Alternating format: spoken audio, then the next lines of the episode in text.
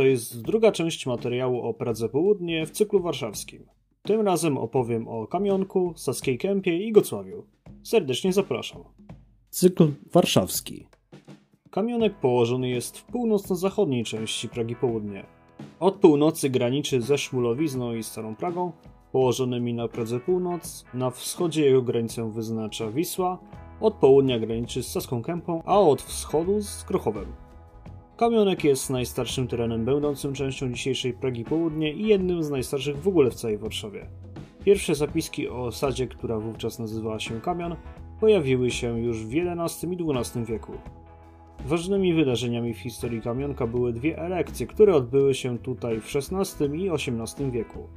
W wyniku pierwszej elekcji, która miała miejsce w 1573 roku, królem został Henryk Walezy. 160 lat później wybrano tutaj na króla Augusta III Sosa. Miejsce to znane dziś jako Kamionkowskie Błonia Elekcyjne znajduje się w Parku Skaryszewskim. A co do samego Parku Skaryszewskiego? Powstał on w latach 1905-1922 według projektu Franciszka Szaniora. Zajmuje powierzchnię 55 hektarów. W 1929 roku patronem parku stał się Ignacjan Paderewski. W tamtym okresie w okolicy parku jeździły pociągi wspomnianej w poprzednim odcinku kolei jabłonowskiej. W 1980 roku przywrócono parkowi patrona, którego usunięto po II wojnie światowej. W 2009 roku park został uznany w jednym z konkursów za najpiękniejszy w Polsce. Nazwa Parku Skaryszewskiego pochodzi od jurydyki Skaryszew, istniejącej od XVI do XVIII wieku. Jurydyka była miastem w mieście. Najczęściej był to czyjś prywatny obszar leżący w granicach Warszawy, jednak wyłączony z wszelkiej warszawskiej administracji. Skaryszew zajmował obszar obecnego Kamionka oraz części Pragi Północ. Nazwa dawnej jurydyki, poza nazwą parku, została upamiętniona także w nazwie ulicy Skaryszewskiej. W 1865 roku rozpoczęto budowę kolei warszawsko-terespolskiej, czyli dzisiejszej linii kolejowej nr 2. Wraz z budową linii rozpoczęto budowę znajdującego się na granicy Kamionka i Szmulowizny dworca terespolskiego. Budynek zaprojektowany przez Alfonsa Kropiwnickiego, położony przy obecnej ulicy Kijowskiej, otwarto w 1866 roku. Dworzec ten, nazwany później Brzeskim, początkowo był dworcem czołowym, czyli takim, z którego da się wyjechać tylko w jednym kierunku. Zmieniło się to wraz z otwarciem w 1933 roku linii średnicowej, dzięki czemu pociągi mogły dojechać stąd np. do powstającego nowego dworca głównego. Mniej więcej w tamtym okresie dworzec zyskał kolejną nową nazwę Wschodni. Budynek dworcowy został całkowicie zniszczony podczas II wojny światowej. Po wojnie w latach 60. odbudowano dworzec, a właściwie zbudowano jego następcę w nowej lokalizacji 200 metrów na wschód od poprzedniego. W 1964 roku oddano do użytku halę po stronie Kamionka na ulicy Lubelskiej, a 5 lat później drugą, większą przy ulicy Kijowskiej. W 1969 roku dworzec otrzymał nagrodę Mistera Warszawy, czyli tytuł najlepszego budynku wybudowanego w danym roku w stolicy. Przed Euro 2012 dworzec wschodni przeszedł kapitalny remont, którego obiekt wymagał już od wielu lat. Jako ciekawostkę warto dodać, że do dziś zachował się fragment przedwojennego dworca terespolskiego. Mieści się w nim skup złomu. Zachowany fragment budynku mieści się dziś pod adresem Kijowska 14a. 23 lata po otwarciu dworca terespolskiego w 1889 roku kamionek włączono w granice Warszawy. Kolejnym ważnym budynkiem znajdującym się na kamionku jest mieszcząca się pod adresem Jana Zamojskiego 28 przez 30 fabryka Wedla.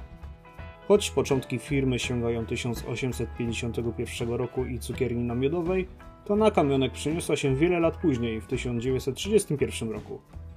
Nowa fabryka była duża i nowoczesna, posiadała na przykład maszynę do produkcji napowietrzonej czekolady. Bardzo nowatorskim pomysłem było też postawienie przy wejściu do Parku Skarżewskiego maszyny sprzedającej wyroby wedla. Była to pierwsza taka maszyna w Polsce. Podczas II wojny światowej Jan Wedel pomagał okolicznej ludności, ofiarowując im żywność. Po wojnie fabryka została Wedlowi odebrana i upaństwowiona. Stracił on też swoje dotychczasowe mieszkanie oraz willę. W 1949 roku fabryka zmieniła nazwę na Zakłady Przemysłu Cukierniczego 22 lipca i tak nazywała się przez kolejne 40 lat. W 1991 roku jej właścicielem została firma PepsiCo. Przez kolejne lata miała jeszcze kilku innych właścicieli, a obecnym od 2010 roku jest koncern Lotte Group. Na Pradze, choć głównie w obrębie dzisiejszej dzielnicy Praga Północ, w miarę normalne życie zaczęło się w 1944 roku, a więc jeszcze wtedy, gdy trwała II wojna światowa. Wtedy przy ulicy Jana Zamojskiego, tuż obok omawianej przed chwilą fabryki Wedla, funkcjonowanie zaczął pierwszy od czasu wybuchu wojny teatr, który nosi dziś nazwę powszechnego i imię Zygmunta Hubnera. Niedaleko teatru kilkanaście lat później powstał stadion dziesięciolecia wraz z przystankiem kolejowym i otwartym w latach 60. dworcem PKS. Stadion funkcje sportowe i reprezentacyjne pełnił przez nieco ponad 30 lat, kiedy to stał się jednym z największych bazorów w Europie, jarmarkiem Europa. Działał on do 2008 roku, kiedy to ustąpił miejsca budowie Stadionu Narodowego.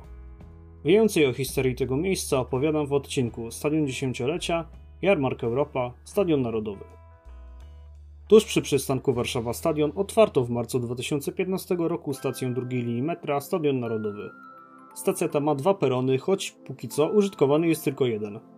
Drugi peron przygotowywany jest dla trzeciej linii metra, która w pierwszym etapie ma dotrzeć na Grochów i Gocław. W 2028 roku planowane jest otwarcie sześciu stacji.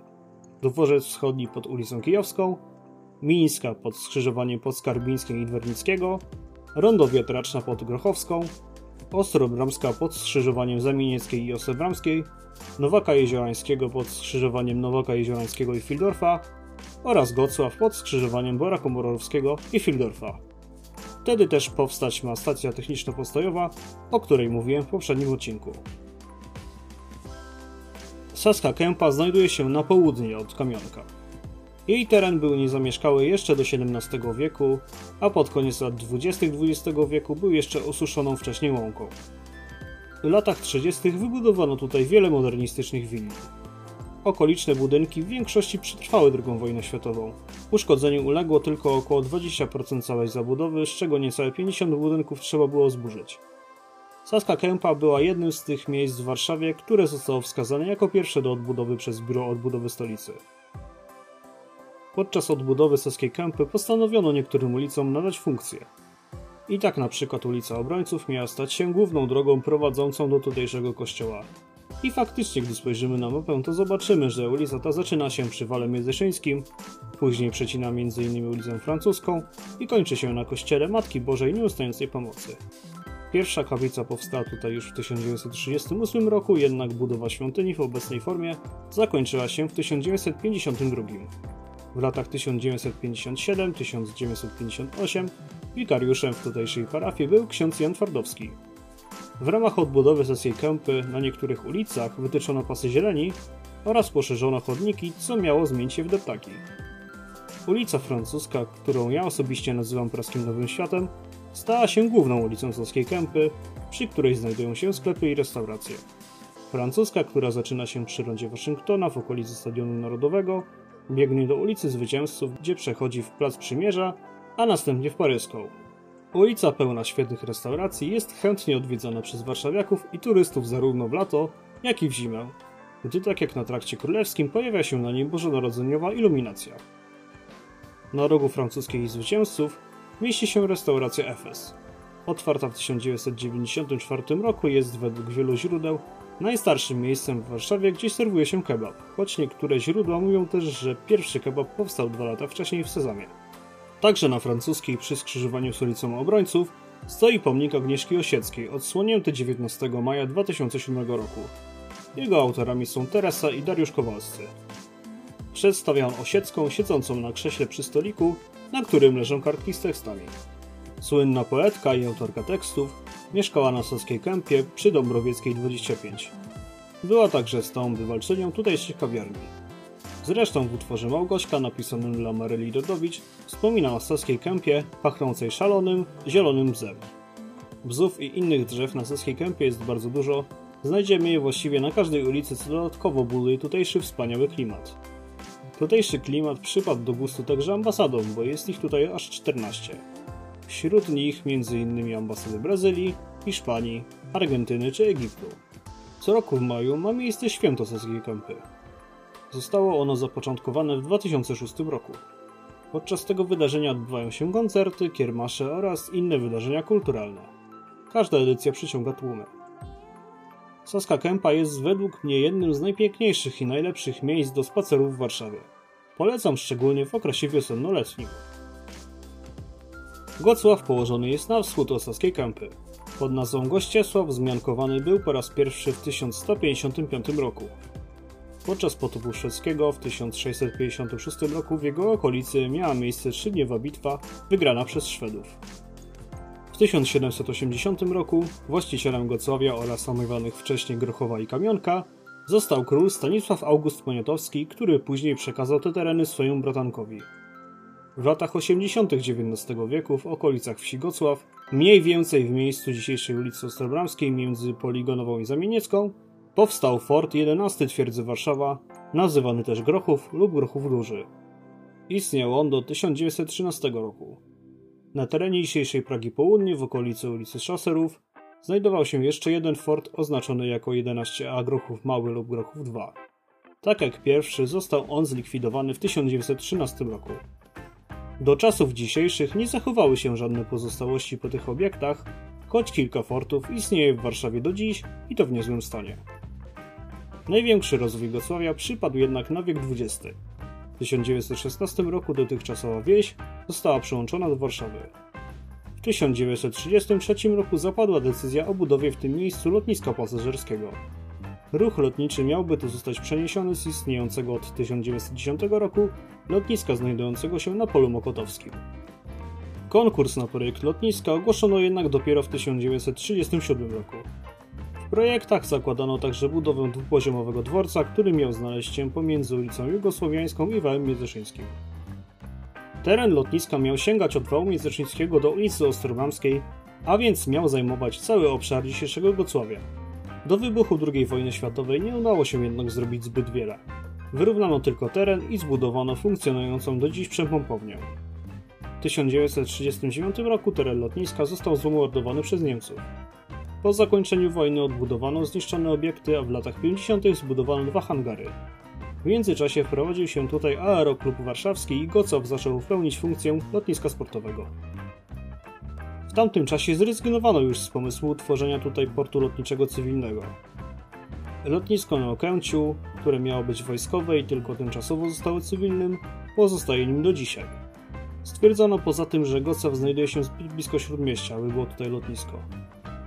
Ostatecznie lotnisko Gocław zamknięto w 1976 roku, jednak już 4 lata wcześniej ogłoszono konkurs na projekt i potem budowę w tym miejscu osiedli mieszkaniowych.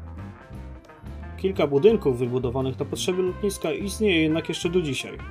W jednym z nich przy Wale Międzyszyńskim 646 mieści się park Trampolin, nieprzypadkowo nazwany hangarem 646. Lotniczy charakter okolicy zachowano także w nazwach gocławskich osiedli. Iskra, Jantar, Orlik i Wilga pochodzących od nazw polskich samolotów. Niektóre gocławskie ulice także mają lotnicze nazwy. Pewnymi pozostałościami po lotnisku są także kanały Nowa Ulga i Gocławski, które zostały rozbudowane w celu osuszenia terenu. Wracając do osiedla. Widać, że było ono budowane w niezłym tempie. Na zdjęciach satelitarnych z okolic 1977 roku zabudowania kończą się w okolicy ulicy Ostrobramskiej. Im bliżej Wisły, tym bardziej pusto. Jedynymi budynkami w okolicy wału Międzyszyńskiego są te związane z lotniskiem. W tym 1977 roku rozpoczęła się budowa pierwszych bloków. Pierwsi mieszkańcy wprowadzili się już dwa lata później. Na zdjęciu satelitarnym z 1987 roku Gocow zabudowany jest już niemal cały, choć w kolejnych latach powstawały oczywiście kolejne budynki i wciąż powstają. Obecnie na Gocowiu mieszka już ponad 50 tysięcy osób. W 2005 roku komunikację szczególnie w zachodniej części Gocławia usprawniło otwarcie przedłużenia trasy Sikierkowskiej do ulicy Bora Komorowskiego. Znacznie przyspieszyło to dojazd na Mokotów i do innych południowych dzielnic miasta. Pięć lat później trasa Sikierkowska dotarła do Gocławek, do węzła z ulicą Marsa. Ja sam osobiście bardzo lubię Gocław, a szczególnie do gustu przypadł mi znajdujący się przy ulicy generała Romana Abrahama park nad Balatonem. Nazwa jeziorka zajmującego teren 2,64 hektara pochodzi od największego węgierskiego jeziora. Jeziorko istniało w tym miejscu już od lat 20., jednak w obecnym kształcie istnieje od drugiej połowy lat 80. W latach 2009-2010 powstał tutaj park.